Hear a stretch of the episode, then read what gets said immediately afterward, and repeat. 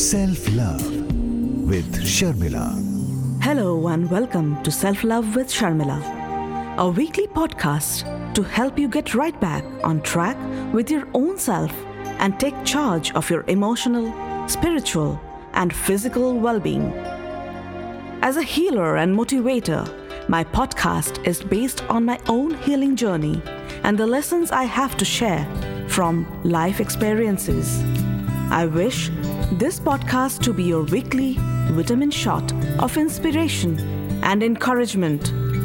How to use your time, how to identify your needs, how to get back in a space of balance and flow. Tune in every Sunday.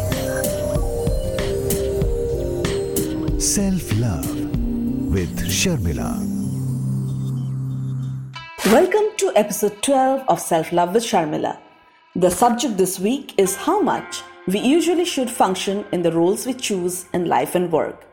Though we all speak of balance in life and work, but in reality, we see so many that do not have a sense of what exactly balance is. In partnerships of any kind, where either person does not have the awareness about how much one should contribute, we often find one person over functioning and another underfunctioning. In fact, this lack of balance often leads to mutual resentment. The risk here being that the person who overfunctions burns out fast. Surprisingly, doing a lot even at the cost of self sacrifice is celebrated by many cultures. Look at how dutiful she is. Look at how self sacrificing he is. How many times have we heard of these statements as we have seen people trying to define a person who is taking on more than his or her share of responsibility? In any situation, someone who overfunctions may come across as someone who is extremely responsible and a perfectionist. But the truth is that it often springs from an overdeveloped sense of duty and a certain sense of need for approval or rather fear of disapproval. Usually, an overfunctioner may be dissatisfied with himself, feel chronically unhappy, and surprisingly try to do even more.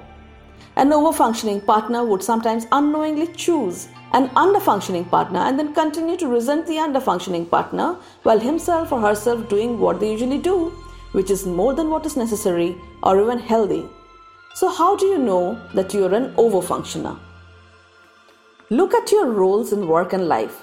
Do you stick to the brief and deliver as much as you're supposed to in a relationship or in a work role? Or you do more? Second, do you try and do stuff for others which they can easily do for themselves? Third, if you discover that you are an overfunctioner, try and understand the underlying fear that drives you to be one. Do you fear that you may lose a relationship, a friendship, or even validation or praise, or whatever you get from this cute partnership? Fourth, once you understand where your overfunctioning is coming from, try and see how you've crippled the other in the equation because of your overfunctioning. By providing someone with everything, you may have robbed him or her of their earning potential. By taking all decisions for another, you may have weakened their self confidence. By trying to be everything for another person, you have somewhere forgotten to take care of your own self. The list can go on and on.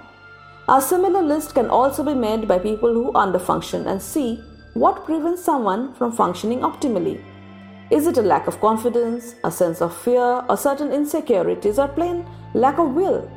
The whole idea here is that the equation between an overfunctioner and an underfunctioner is often short-lived one and sometimes even ends bitterly till such time that the overfunctioner burns out or till the underfunctioner realizes that he or she could have done better. It is a great idea to take a reality check on your partnerships and seek balance and fulfillment while you can and take a great step forward towards self love and build excellent win win friendships and partnerships based on mutual respect. That's all for this episode, and I shall be back with yet another episode of Self Love with Sharmila. Keep listening. Self Love with Sharmila.